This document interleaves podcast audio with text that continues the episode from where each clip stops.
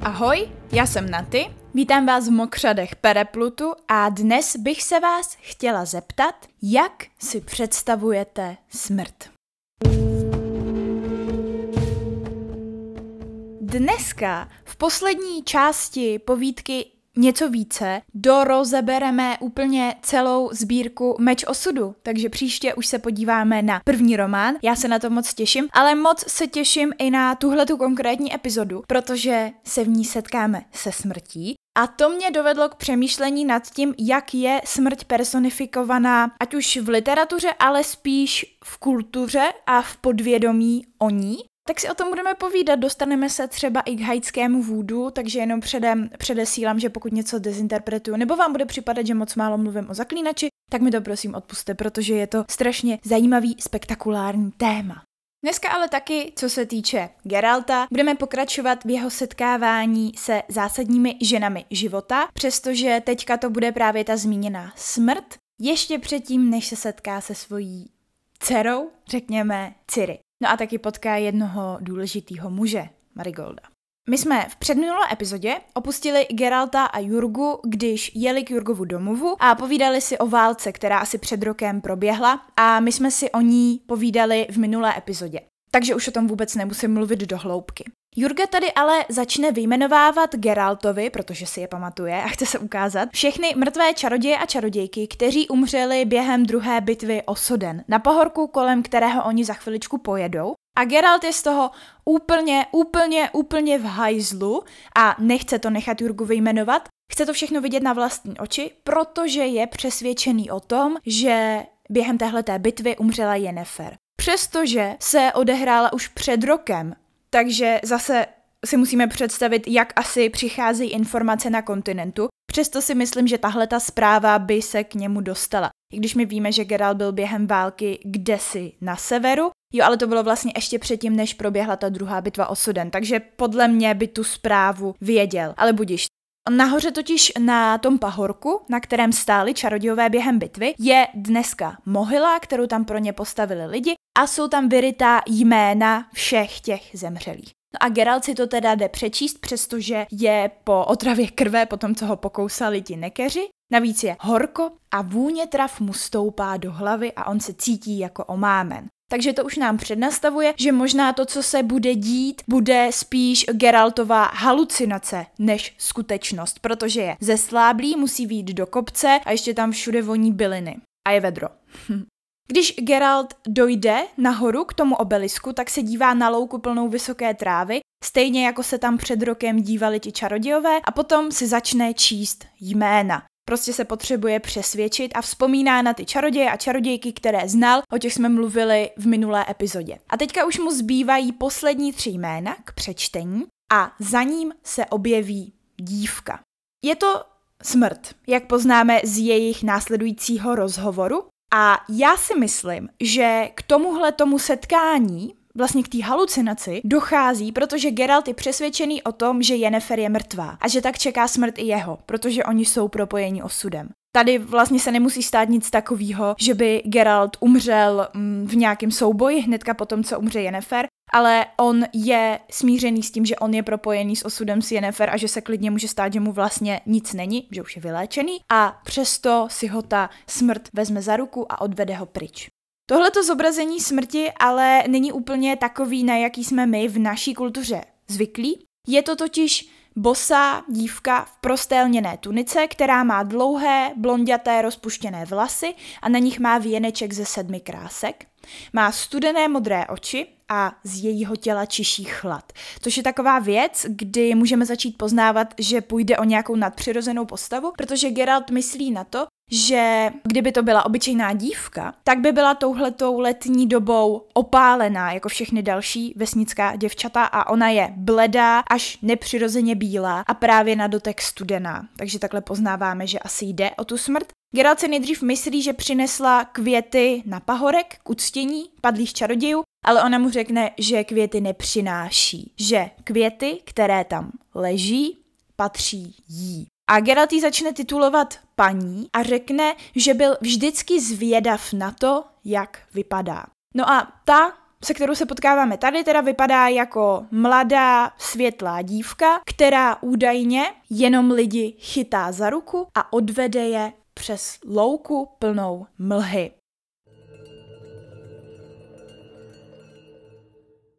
No a tohle to nás dostává k tomu slibovanému tématu personifikace smrti, protože si dopředu musíme říct, že smrt se zobrazuje dvojím způsobem. Teď nemyslím vizuálně, ale buď jde o to, že smrt je nějaká smrtka nebo smrťák, která způsobí smrt tím, že si přijde pro svoji oběť a vezme si její duši.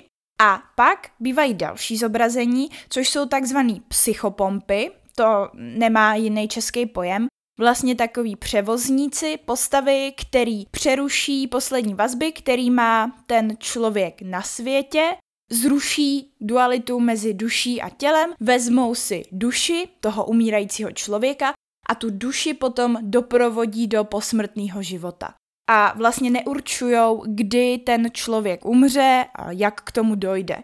Což vlastně tady to sapkovského spodobnění propojuje obě dvě tyhle ty formy, protože tahle ta smrt určuje, kdy člověk zemře, a zároveň ho potom odvádí pryč za ruku. Jenom aby jsme věděli, tak to, o čem budu mluvit, budou obě dvě ty varianty. No a teďka k tomu, jak se smrt zobrazuje. My si asi většinou představíme nějakou kostru s pláštěm, s kosou a mluvíme o ní jako o té smrti, takže většinou je to nějaká žena. Což je zajímavý, Tenhle ten gender smrti je určen vlastně jazykem, podle rodu, který to slovo má. Takže ve slovanských jazycích je to žena, potom ve španělštině a v Jižní Americe je to taky zobrazení ženy, protože se ta smrt řekne la muerte, takže má ženský rod. Ale jsou i další výjimky, kde třeba přesto, že smrt je v mužském rodě, nebo jsou to jazyky, který nerozlišují rody, tak si vlastně vybírají a je to tak 50 na 50. Jsem si myslela, jestli v tom není zakořeněný něco jiného, ale není vlastně, je to jenom tím, jak se smrt jako taková označuje. Takže možná občas řeknu ten smrť, což je překlad, který se používá v země ploše, kde je to teda mužská postava a takhle to přeložil Jan Kanturek vlastně jako smrť a ne smrťáka, aby to bylo jasný, že je mužského pohlaví, když my teda máme tu smrt a tu smrtku. Tahle ta personifikace smrtky, říkejme, se zrodila ve 14. nebo 13. století, což bylo jedno, co se týče smrti z nejnáročnějších období lidské historie, protože přišel, aspoň teda do Evropy, Černý mor, lidi začali umírat ve velkým a taky probíhala stoletá válka. Takže se začalo zobrazování smrti dostávat mezi lidi, kteří se potřebovali nějak vlastně srovnat s tou realitou z toho, co se dělo, že všude prostě leží mrtvoly a co bylo snažší, než zobrazit smrt jako někoho s kosou, kdo takhle prostě rozsekne obrovský kvantum lidí a zabije je. Z toho vychází potom i zobrazování morový rány, jako takový smrtky, která teda většinou má ženský pohlaví napříč, třeba Evropou. A když si vezmeme takový nějaký nejtypičtější symboly spojovaný se smrtí, tak to většinou bývá lidská lepka. A to jsem si našla, že se děje napříč kulturami díky tomu, že lepka je jediný zbytek po mrtvém lidském těle, který stále připomíná člověka.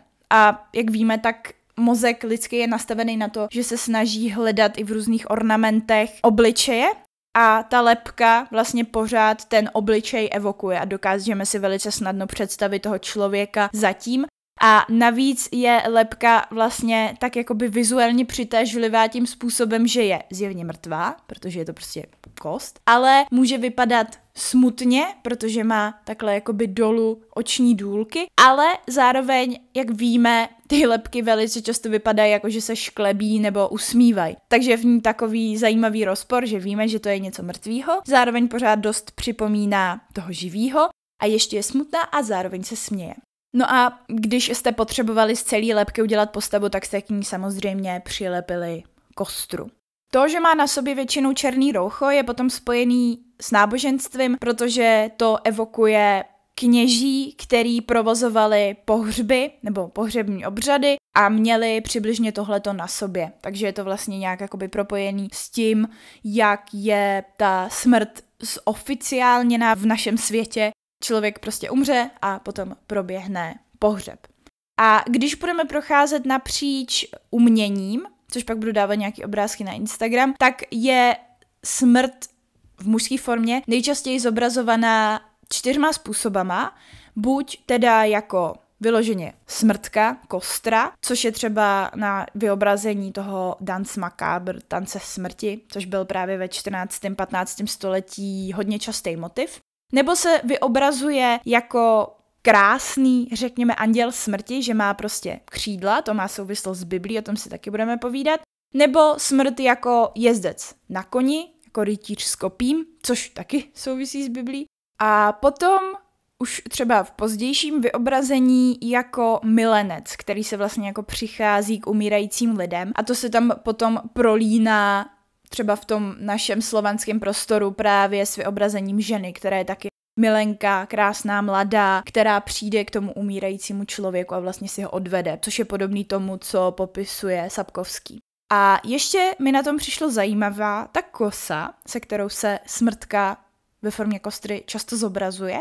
A přečetla jsem si, že až do toho třeba 14. století se často vyobrazovala s kuší nebo s lukem, jenomže, jak jsem říkala, kuší nebo lukem vystřelíte na jednoho konkrétního člověka, ale kosou jich můžete vzít mnohem víc najednou. Je to prostě rychlej způsob, jak ukončit život mnohem více lidí. Ale pak jsem taky našla, že je to vlastně posun oproti jiným zbraním, protože jak máme kosu samozřejmě spojenou s klizní, s ženci, tak nám to evokuje něco přírodního, pole, přírodu a tak je ta kosa vnímaná jako něco pozitivnějšího, něco vlastně přirozeného, co musí přijít, než nějaká nutně násilná událost, že vás prostě někdo zastřelí kuší což by se úplně běžně dít nemělo, zatímco s tou kosou samozřejmě lidi zacházeli běžně.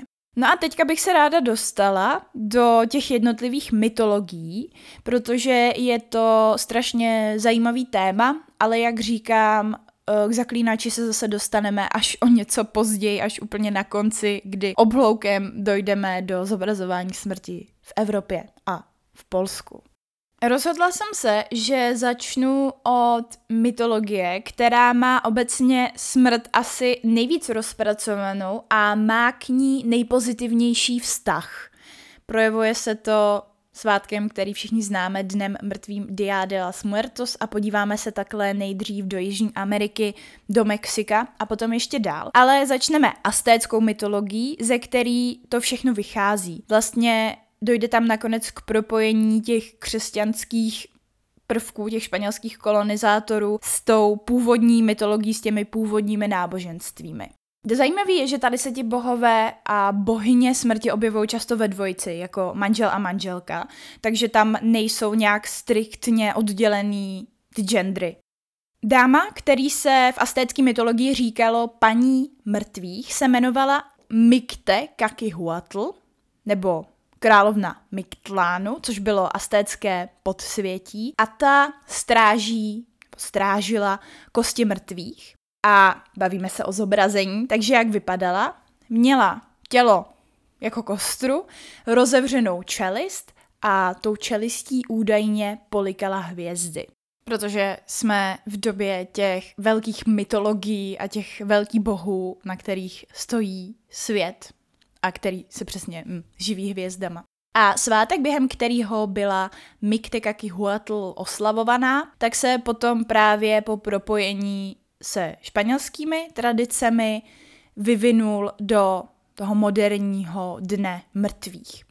Tahle ta paní mrtvých, už to nebudu opakovat, měla manžela, který se jmenoval Mictlang Tekutl, což byl astécký bůh mrtvých a král astéckého posvětí a ten byl taky zobrazovaný jako kostra se zubatou lepkou. Ono bylo v astécké mytologii podobně vyobrazováno mnoho bohů, protože v tom jejich myšlení neznamenala smrt nic špatného, ale zobrazování koster bylo symbolem plodnosti, zdraví a hojnosti, protože když chcete žít, tak samozřejmě musíte umřít. takže ta kostra nebyla pojímaná jako nic negativního. Byť mohl být trošičku děsivý, protože nosil náhrdelník z lidských očních bulv, což mi teda nepřijde úplně veselý. A tyhle ty dva manžele byli vlastně tím zosobněním smrti, o kterém se bavíme. A pak se nacházela v astécké mytologii ještě bohyně, která fungovala právě jako ta psychopompa, jako ta převaděčka mezi životem a smrtí. Jmenovala se Ixtap a říkalo se jí provazová žena nebo prostě jenom oběšenkyně, což byla bohyně sebevraždy, která doprovázela do posmrtného života sebevrahy, ty, který se zabili oběšením. Abychom nešli daleko, tak z téhleté mytologie se vyvinuvší Mexiko používá taky k zobrazování smrti především kostry, který zdobí do ženského pohlaví. Ta nejznámější se jmenuje Santa Muerte, což je božstvo, anebo teda taky světice, protože tam se to hodně míchá s křesťanstvím katolickým. Je to postava lidového náboženství, ale dneska se tahle ta její postava, což je teda kostra, oblečená do ženských šatů, vzdor katolické církvy, objevuje nejenom v Mexiku, ale třeba i ve Spojených státech. A je to prostě přesně taková ta fúze toho starého, původního a toho novějšího. Vypadá to trošičku eh, prostě jako když se třeba nese teda lepka svatého Václava a ten jako je takhle nazdobený na tom polštářku a má něco na hlavě, tak takhle vypadá ta Santa Muerte, jenom je to teda celá ta kostra. No a obecně, jak jsem říkala, je ta mexická kultura hodně propojená s tím, že ty mrtví uctívá, anebo minimálně s nima je v nějakém pozitivním propojení, což je něco, co my neznáme. My se vlastně mrtvých bojíme. Zatímco eh, v téhle kultuře třeba právě skrz ten svátek Dia de los Muertos lidi vlastně jakoby mají blízký vztah s těmi svými zemřelými. A úplně nejznámější postavou tohohle toho svátku Dne mrtvých je takzvaná La Calavera Katrina, která symbolizuje smrt, je to další personifikace smrti, což je kostra, která je oblečená do ženského oblečení, má na hlavě klobouk a byla inspirovaná jedním uměleckým dílem, leptem z roku 1910, který vytvořil grafik Mexičan Jose Guadalupe Posada a tahle ta vlastně postava, jenom z tohohle uměleckého díla, kde je prostě lepka s kloboukem na hlavě, tak vytvořila celou tu postavu podle který vlastně vznikají všechny ty známý make-upy a oblečení a postavy, které se objevují i u nás, když se slaví v Mexiku, ten den mrtvých. A tady je vidět, že je tady opravdu velký kontrast mezi tou naší smrtkou, která je prostě zlá a je v černým, a oproti té Katrině, která nosí světlý, barevný oblečení, není tak strašidelná a je takový právě pojítko teda mezi světem živých a mrtvých.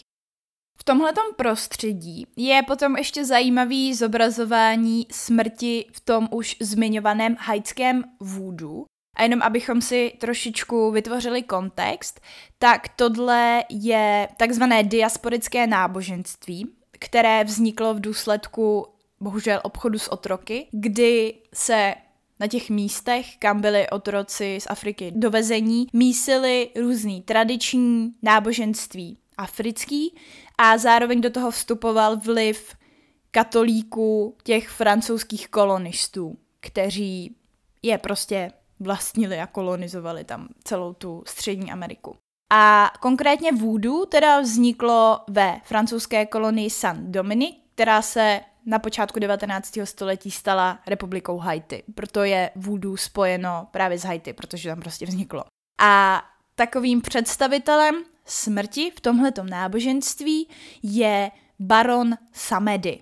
Samedy je sobota, takže je to česky baron sobota. A je to jeden z Loa, z haitského vůdu. A abychom se v tomhle pohybovali, tak Loa, neboli lva, uh, s dvojitem V, ale budu říkat Loa, páč to je jednodušší, jsou duchové v haitském vůdu, který částečně mají společné prvky s nějakými božstvy, které se uctívají v těch tradičních afrických náboženství, třeba v náboženství Yorubu a zároveň se propojují i se svatými té římskokatolické církve, kde se taky dají najít nějaký společný atributy. To mají třeba právě společný, že každý má přidělený nějaký ten atribut.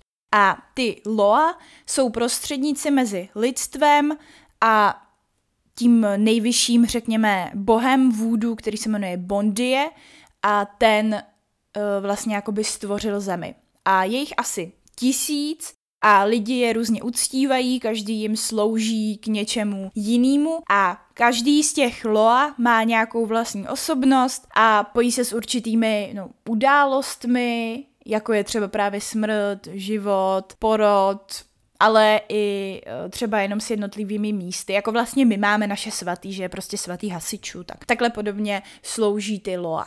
No a ten baron Samedy je loa mrtvých a smrti hrobů, hřbitovů, léčení a zároveň kouření, pití, alkoholu. To je totiž taková zajímavá mytologická postava. On je často zobrazován v cylindru, v ruce drží panáka rumu, v puse má doutník, má tmavý brýle a často má ucpaný nosní dírky bavlnou, protože takhle se upravujou mrtvoly na Haiti. A je to buď teda kostra, a nebo je to člověk tmavé barvy pleti, který má na sobě jenom bíle namalovaný ten vzor kostry. To vám taky dám obrázky na Instagram. A je to fakt jako hrozně zábavná postavička v tom, že je personifikací smrti, který způsobuje to, že lidi umírají. No a zároveň u toho pije alkohol a kouří, což jsou samozřejmě taky jedny z častých důvodů, proč lidi umírají, takže ono to dává naprosto smysl. Ještě mě teda zaujalo, že bývalý haitský prezident François Duvalier si tuhle tu postavu vzal jako mm, předobraz a vytvořil si takový kult osobnosti právě na baronu Samedim tím, že nosil černý brýle a podobný oblečení, jako jak je zobrazovaný a snažil se mluvit hlubokým nosovým tónem, protože takhle údajně mluví i baron Samedy. Takže hm, tady se to tak hezky jakoby propojuje i s reálným životem. No a přestože má teda baron Samedy manželku, o který si taky něco řekneme, tak je prosulý tím, že se snaží balit normální lidský ženy, pořád nadává, říká oplzlý vtípky, chová se pobořujícím způsobem, ale zároveň, jak říkám, je to pán mrtvých a zároveň dárce života, takže dokáže lidi vyléčit z jakékoliv nemoci, pokud si myslí, že to má smysl. Protože je to jenom on, kdo může ty mrtvé převést do říše mrtvých. No a baron Samedy taky zajišťuje, aby všechny mrtvoly schnily v zemi, rozložily se a aby se žádná duše nevrátila do svého těla a nestala se z ní zombí. A když chcete, aby vám tohle toho Samedy zařídil, aby to zařídil vašim zesnulým, tak jsou různý způsoby, jak toho dosáhnout. Buď se musíte oblíct do černý, bílý nebo fialové barvy, nebo mu dát nějaký dar, doutník, rum, kafe, chleba, a nebo se někdy musí dělat celý obřad vůdu. To si asi myslím, že když je ten člověk, který umřel, nějaký velký hříšník, i když s tím asi zrovna by teda Samedy neměl mít tak velký problém, že jo. On má teda manželku, maman Brigit, matku Brigitu, což je taky loa smrti a ta vypadá, uh, no, trošičku podobně. Jsou prostě takový postarší pár, který rád pije alkohol, konkrétně rum infuzovaný pálivou paprikou.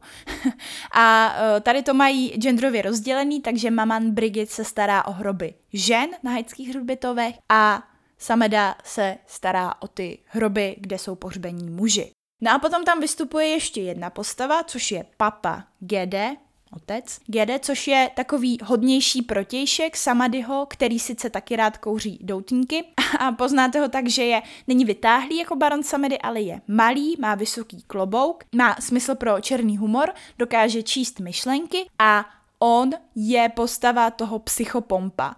On vlastně jakoby neurčuje, kdy někdo zemře, ale když už někdo zemře, tak odvádí jeho duši do posmrtného života.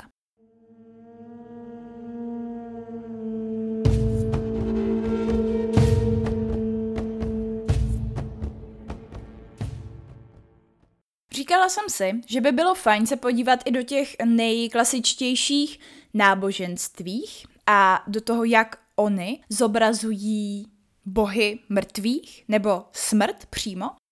V hinduismu, kde je to teda trošičku složitější, jako u všech těch náboženstvích, který věří v reinkarnaci, se jedná o postavu Yamy, Yama s Y, což je král smrti a taky král karmické spravedlnosti. Tedy, že on určuje, jak se ty jednotlivé osoby znovu zrodí na základě toho, jak se chovali v tom svém minulém životě.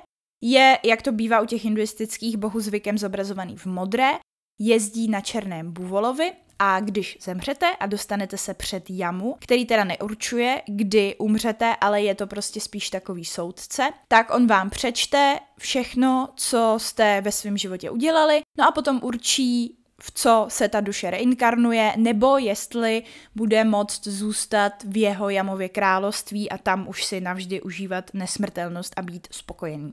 V islámu tam a vlastně podobně i v judaismu dochází k zobrazení smrti, ale spíš ve smyslu toho psychopompy, uh, různých archandělů a nejznámější je archanděl Azrael, což je takový typický anděl smrti, prostě krásná mužská postava s velkými křídly, který, když zemřete, tak doprovodí vaší duši do toho posmrtného života, ale objevuje se tady taková disonance mezi tím, jak může a nemůže vypadat, což bude potom typický i pro ten evropský folklor, že závisí na vašich skutcích a činech, Jestli se vám zobrazí jako ten krásný muž s křídly, pokud jste byli dobří v životě, a pokud jste konali zlo, tak uvidíte nějakou strašlivou, děsivou příšeru a ta si vás prostě odvede do pekla. Stejně tak funguje, nebo podobně funguje postava Malacha Maveta, což je anděl smrti v judaismu, který si zapisuje jména těch, kteří se právě narodili vyškrtává jména těch, kteří umřeli a taky slouží jako ten psychopom, který vás potom dovádí do posmrtného života. Já když jsem objevila kvůli podcastu uh, část Bible zjevení svatého Jana a Apokalypsu, tak jsem se dozvěděla úplně nové věci o křesťanství, o kterých jsem vůbec nevěděla, že se někdy v té Bibli objevujou, protože my už jsme se o téhle části bavili díky babylonské nevěstce, která byla zmíněna v hranicích možností. A teďka se kvůli smrti zase do toho zjevení podíváme. Týká se to části prvních šest pečetí, kde se popisují takzvaní čtyři jezdci apokalypsy, což jste určitě někdy slyšeli. Jde tam o to, že se čte svitek, který je zapečetěn sedmi pečetěmi a vždycky, když se otevře jedna z těch pečetí, tak se objeví jezdec. Týká se to teda těch prvních čtyř. Jeden z těch jezdců je právě smrt. A minimálně v tom českém překladu je i přímo označený za smrt. Ten první jezdec, který přijede při zlomení první pečeti, sedí na bílém koni, je to jezdec s lukem a ten symbolizuje vítězství. Druhý se objeví na ohnivě rudém koni, přijede s velkým mečem a ten odjímá ze země mír, způsobuje války a konflikty. Potom přijíždí černý kůň, jezdec, který na něm sedí, má váhy, a tady jsem to moc nerozuměla, páč jsem to četla. A váží pšenici a říká, kolik si můžete koupit za určitý druh peněz eh, té pšenice. Připomíná to něco jako s obchodem a pak jsem se dočetla, že by měl jako symbolizovat hladomor, no nevím. Ale to poslední pro nás zajímavější je mrtvolně bledý kůň, na kterém přijede jezdec a teď cituju. A jméno toho, který na něm seděl, bylo smrt a za ním šlo záhrobí, aspoň tak je to teda v českém překladu, nebo peklo, rozumějme. Byla jim dána moc nad čtvrtinou země, aby zabíjeli mečem, hladem, morem a divokými šelmami. Je to jediný z jezdců, který přímo dostává jméno a přestože není přesně popsaný, jak vypadá, tak potom, když se dělaly různé ilustrace Bible, třeba od Gustava Dorého, to je takový nejznámější, tak bývá vyobrazován prostě jako muž s kosou, který už má rysy toho, jak vlastně jakoby smrt vypadá. Takže to mě vlastně dost překvapilo, že se tam objevuje i takováhle postava přímo v Bibli. No a konečně už se dostáváme do evropského prostoru a tady nejčastěji nebo častěji než někde jinde dochází k zobrazení smrti jako ženy. A čím víc jdeme na východ mm, a víc do slovenských jazyků, tak tím spíš. Ale začneme, musí to tak být, už v řecké mytologii, kde se objevuje Thanatos, což je bůh smrti a taky samozosobnění smrti. Zase, bavíme se o zobrazování, takže Thanatos, ten bývá zobrazován jako mladý muž s černými křídly, takže taky připomíná ty anděly smrti a nese zhaslou nebo skomírající pochodeň, protože když vám prostě dohoří oheň, tak umřete. Ten si přichází pro smrtelníky ve chvíli, kdy jim vyprší čas určený osudem. Máme trošičku odbočku do zaklínače. Takže on nutně neurčuje, kdy konkrétně ten člověk umře, protože že jo, to jsou ty sudičky, které určují, kdy kdo umírá. A odnese potom ty mrtvé do podsvětí, kde je odevzdá hádovi, jakožto bohovi podsvětí.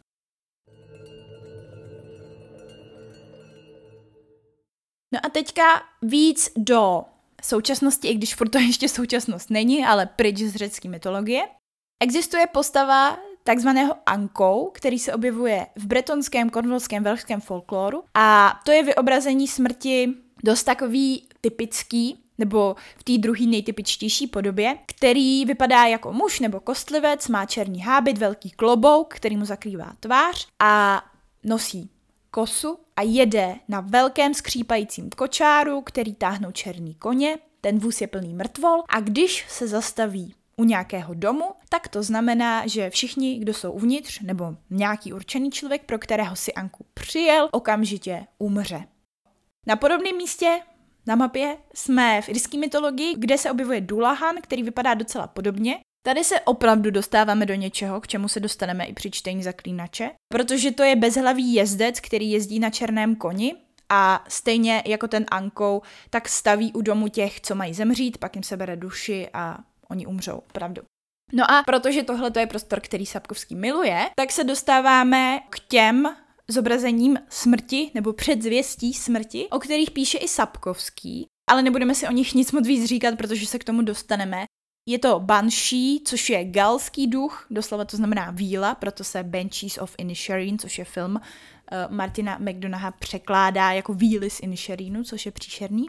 Je to víla, která zvěstuje smrt člověka tím, že křičí nebo kvílí, má dlouhý vlasy, je to ošklivá, děsivá čarodejnice, no a už jsme tady, je to žena. I když tady zase docházíme k takovému tomu rozporu, o kterém jsem mluvila, Někdy je zase popisovaná jako mladá, krásná dívka, která prostě jenom strašně moc křičí a snaží se vás tím taky trošku k sobě přilákat tou svojí krásou. A o Banshees teda fakt Sapkovský píše vlastně přesně takhle, že když se, když se ozvou, tak uh, nějaká postava umírá. Ale takovým typem psychopomp uh, je i divoký hon, který jako má mnohem důležitější úlohu v zaklínači a to jsou prostě jezdci a takový to nejtypičtější zosobnění smrti je Gwyn ap Nut z velšského folkloru, což je ten hlavní jezdec, který vede divoký hon a sbírá ty duše a dopravuje je na jiný svět. Ale to zatím jenom pro takový kontext, že jsme v té formě, jak jsem říkala úplně na začátku teďka, těch jezdců, kteří teda buď sedí na voze, a nebo přímo sami jedou na koni. No a teďka se dostaneme úplně do té ženské části, protože se dostaneme do skandinávské mytologie, kde existovala bohyně smrti a vládkyně posmrtné říše, Hel, která byla zobrazována jako stará žena s černou kápí na hlavě. A říkalo se jí taky morová čarodějnice a podobá se právě těm zobrazením těch morových ran v personifikované ženské podobě, která chodila do měst a tam prostě zabíjela lidi ale potom, když Hel a všichni ti bohové z té skandinávské mytologie vymizeli, tak si skandinávci převzali tu smrtku s kosou a černým pláštěm. A tady se dostaneme asi k úplně nejznámějšímu stvárnění smrti v kinematografii, což je ve filmu Ingmara Bergmana Sedmá pečeť to asi taky dám na Instagram, ale určitě to znáte, je to taková prostě vysoká černá postava s bílým obličem a fakt strašidelná. Další ženou, která už se hodně podobá tomu, o čem píše Sapkovský, je Giltine z litevského folkloru, bohyně smrti, která je světlá téměř bílá žena se zelenýma očima, a nebo naopak v té druhé formě stará ošklivá žena s dlouhým nosem a jedovatým jazykem. Takhle s tím dlouhatánským jazykem je vyobrazená morová rána na jedné kartičce z Gvintu. Určitě si pamatuju. A Giltine je sestra bohyně života, protože tady jsme v tom, jakoby, že život a smrt jdou prostě vždycky ruku v ruce. Je to stejný, jako to máme my ve slovenské mytologii s Moranou a Vesnou. Takže Morana, to je bohyně zimy, smrti, znovu zrození, to určitě znáte. Ještě my jsme ve škole vyráběli uh, někdy v březnu, nebo když se to dělá teda postavu Morany a šli jsme ji fakt jako hodit do labe. a ta Morana by teda měla být ošklivá stará a Vesna je oproti tomu krásná, mladá a plodná dívka. No a tady konečně se dostáváme k tomu, co jsem se už snažila naznačit v tom průběhu, že naopak Morana se taky může zobrazit jako krásná mladá dívka, ale pouze těm, kteří se nebojí a kteří jí vlastně jdou vstříc, no nejenom beze strachu, ale s tím, že jsou si vědomi toho, že jsou si jí vlastně trošičku rovni. A to je přesně to, co se podle mě stalo Geraltovi, který přichází k té smrti vlastně dobrovolně. Jde jí jakoby vstříc, protože si myslí, že musí, protože Jennifer podle něj umřela. Je to jeho osud. Jo, tady ten svůj osud přijímá, protože chce. A ona mu i tahle ta situace pomůže se trošičku propojit s tou Ciri a říct si, že chce, aby byl jeho osud propojený s osudem Ciri. No a co se týče toho polského folkloru, tak tam podobně jako u nás bývá zobrazována jako kostrbatá stařena, ale dokáže se proměnit taky na mladou dívku. Ono teda v celé té pasáži, jako v povídce, není napsáno to slovo smrt, mm, ani v češtině, ani v polštině, takže nevíme, co přesně používá, ale označení, jako my máme pro smrtku, je smierč v polštině, taky ženskýho rodu. A co je teda typický, jsem se dočetla pro Polsko, tak její oblečení bývá tradičně bílé na místo černého. Takže tady se dostáváme i k těm bílým lněným šatům.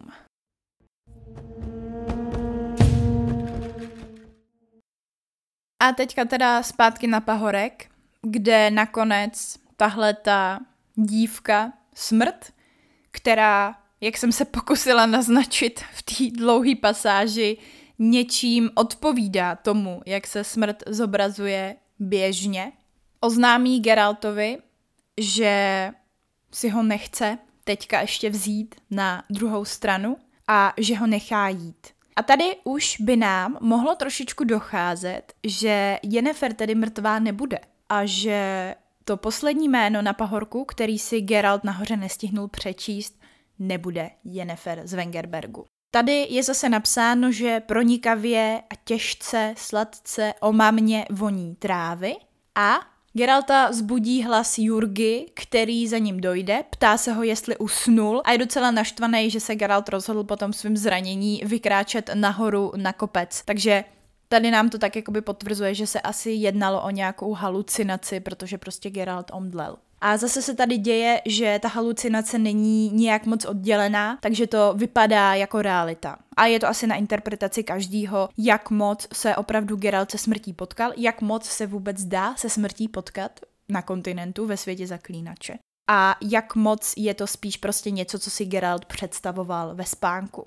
A protože Geralt s Jurgou se jde dolů a nestihl se to poslední jméno přečíst, tak se ho Geralt zeptá, co je teda to poslední jméno. No a co myslíte? To poslední jméno je Joel Gretchen Skareras, takže to vůbec není jméno Jennifer. Geralt se může uklidnit a nemusí umřít.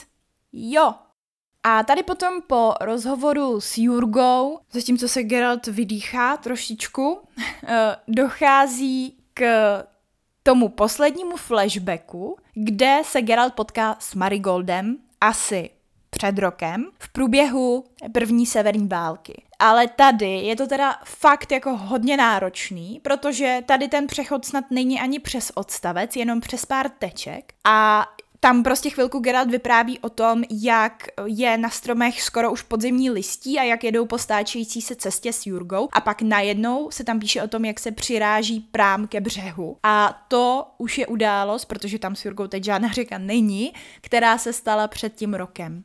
Tohle je teda to na začátku zmíněné setkání s Geraltovým mužem života v červeném kabátku, v klobouku s volavčím pírkem. A jsme teda v situaci po první bitvě o Soden, o horní Soden, kdy všichni utíkají přes Jarugu směrem na sever. Jsme zrovna u Jarugy a tam potom na sever od Jarugy dojde k té druhé bitvě o Soden.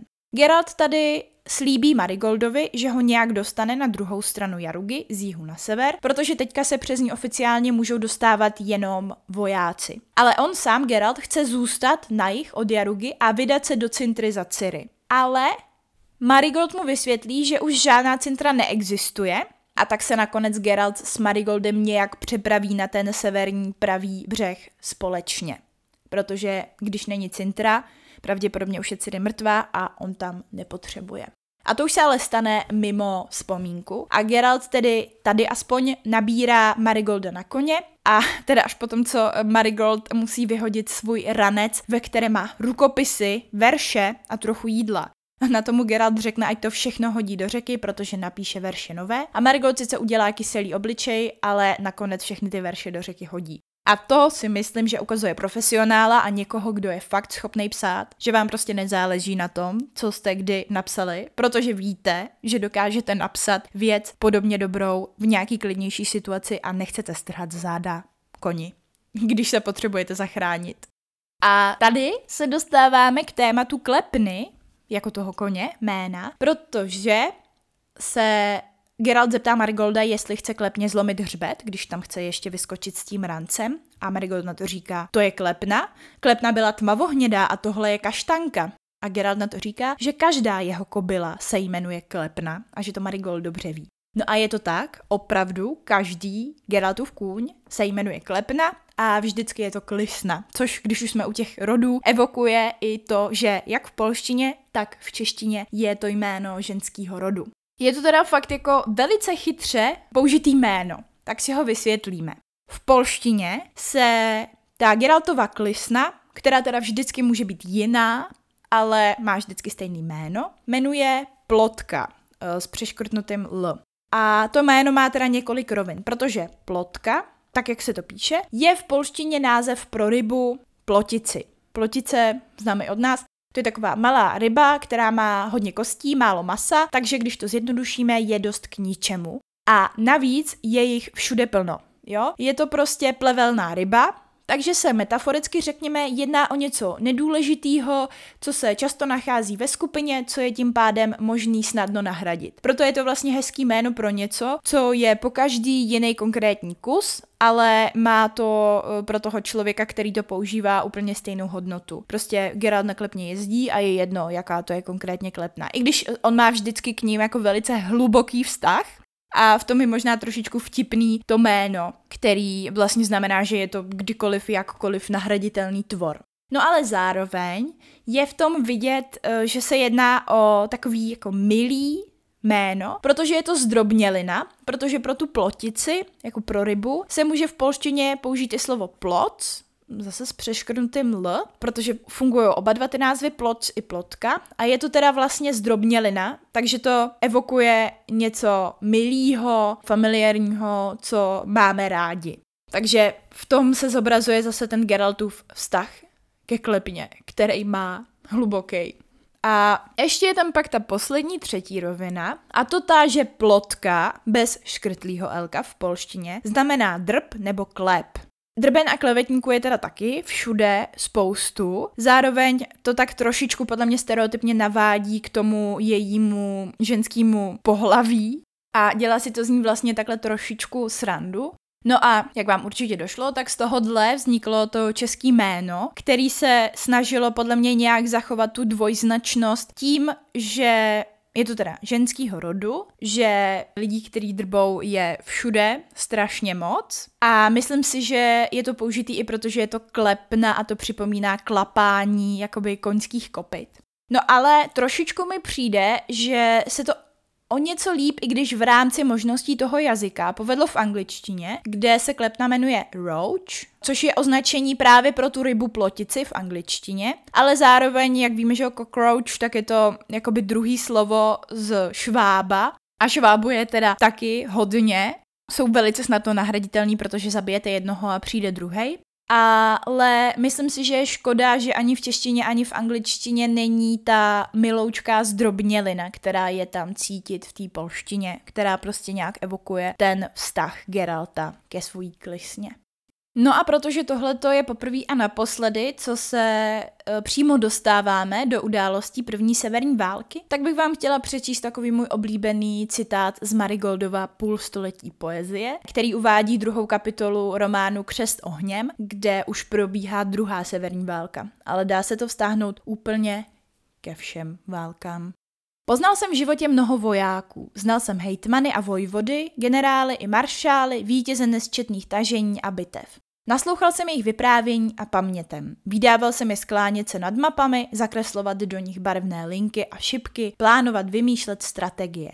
V té papírové válce vždy všechno klapalo, všechno fungovalo, vše bylo jasné a ve vzorném pořádku. Tak to musí být, vysvětlovali mi. Armáda je především pořádek a řád.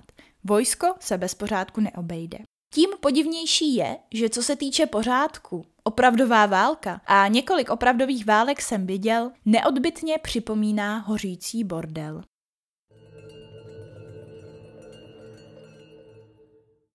Teďka už nás konečně Jurga na svém voze dovezl na svůj statek, kde se potkává se svojí manželkou, Zlatonožkou a je to velice dojemný setkání, ale teda ne tolik jako to další, který následuje. Každopádně je potřeba říct, že i Jurgova manželka Zlatonožka je opravdu senzační. Říká taky hrozně hezký věci, mají mezi sebou krásný vztah. Jurga ji strašně moc miluje a jsou tam i takový jako zajímavý detaily, že Zlatonožka už nemůže mít děti, mají spolu předchozí dva syny. Proto si taky Jurga myslel, že když slíbil Geraltovi, že mu dá to, co doma najde, aniž by to očekával, tak tam nic takového najít nemůže, protože Zlatonožka nemůže mít děti. No a o to strašnější teda je, jak to dopadne nejenom s Jurgou, ale i se Zlatonožkou a těmi jejich dvěma syny. Protože abychom teda jako dostali té krutý reality zaklínače, tak když potom začne v příští knize hledat čaroděj Riens Ciri, protože ji nutně potřebuje, jeho pán, tak jsou Zlatonožka, Jurga i jejich dva synové tím Riencem zabiti. A zřejmě dost krutě. Protože je předtím mučí, aby jim řekli, co o Ciri ví. No, ale teďka ještě naštěstí v té situaci nejsme, a Jurga se ptá Zlatonožky, kde jsou děti. Zlatonožka mu řekne, že jsou všechny tři na poli, kde odhání vrány, ale že určitě rychle přiběhnou. A tady samozřejmě jako překvapí vás, když přijedete domů a máte najednou tři děti na poli, místo dvou. Zlatonožka řekne Jurgovi, že si přivedla domů děvčátko, který si vzala od druidů, protože druidové, jak se dozvíme, po válce zachraňovali děti, které byly rozuteklí různě po lesích a když je našli, tak se o ně nějakou dobu starali. O tom nám teda dcery nic moc víc neprozradí, ale mimochodem víme, že taky ty druidy zmasakruje Riens, když Ciri hledá. A Zlatonožka taky říká Jurgovi, že se jí vůbec neptá na to, odkud pochází, co zažila, protože o tom nechce mluvit a vždycky se rozpláče.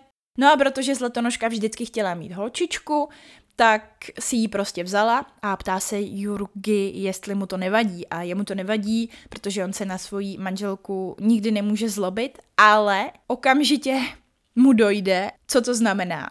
Že je to to překvapení, který čeká na něj doma, aniž by to věděl, a že je to překvapení, který Geralt dostane. A Geralt neustále celou cestu blábolil o osudu, a teď se ukáže, jak ten osud dopadne a já už mám z toho zase husí kůži a i když si to čtu prostě 30krát za sebou, tak vždycky z toho mám husí kůži. Myslím si, že si to musíte přečíst, nic jiného vám nezbývá. Když prostě děti přiběhnou z pole, tak malá holčička s plavými vlasy najednou uvidí Geralta s tím jeho mečem, v tom černém oblečení, v rukavicích, vystřelí za ním, začne křičet Geralte, Geralt se taky rozběhne, běží za ním tak rychle, že Jurga nikdy nikoho takhle rychle běžet neviděl. Doběhnou k sobě, obejmou se, tedy pořád říká Geralte, našel si mě, věděla jsem to, vždycky jsem to věděla a trošičku to vypadá, jako kdyby se Geralt rozbrečel, tady je to tak jakoby naznačený. No a jak to končí? Ciri prosí Geralta, aby jí potvrdil, že je jeho osud.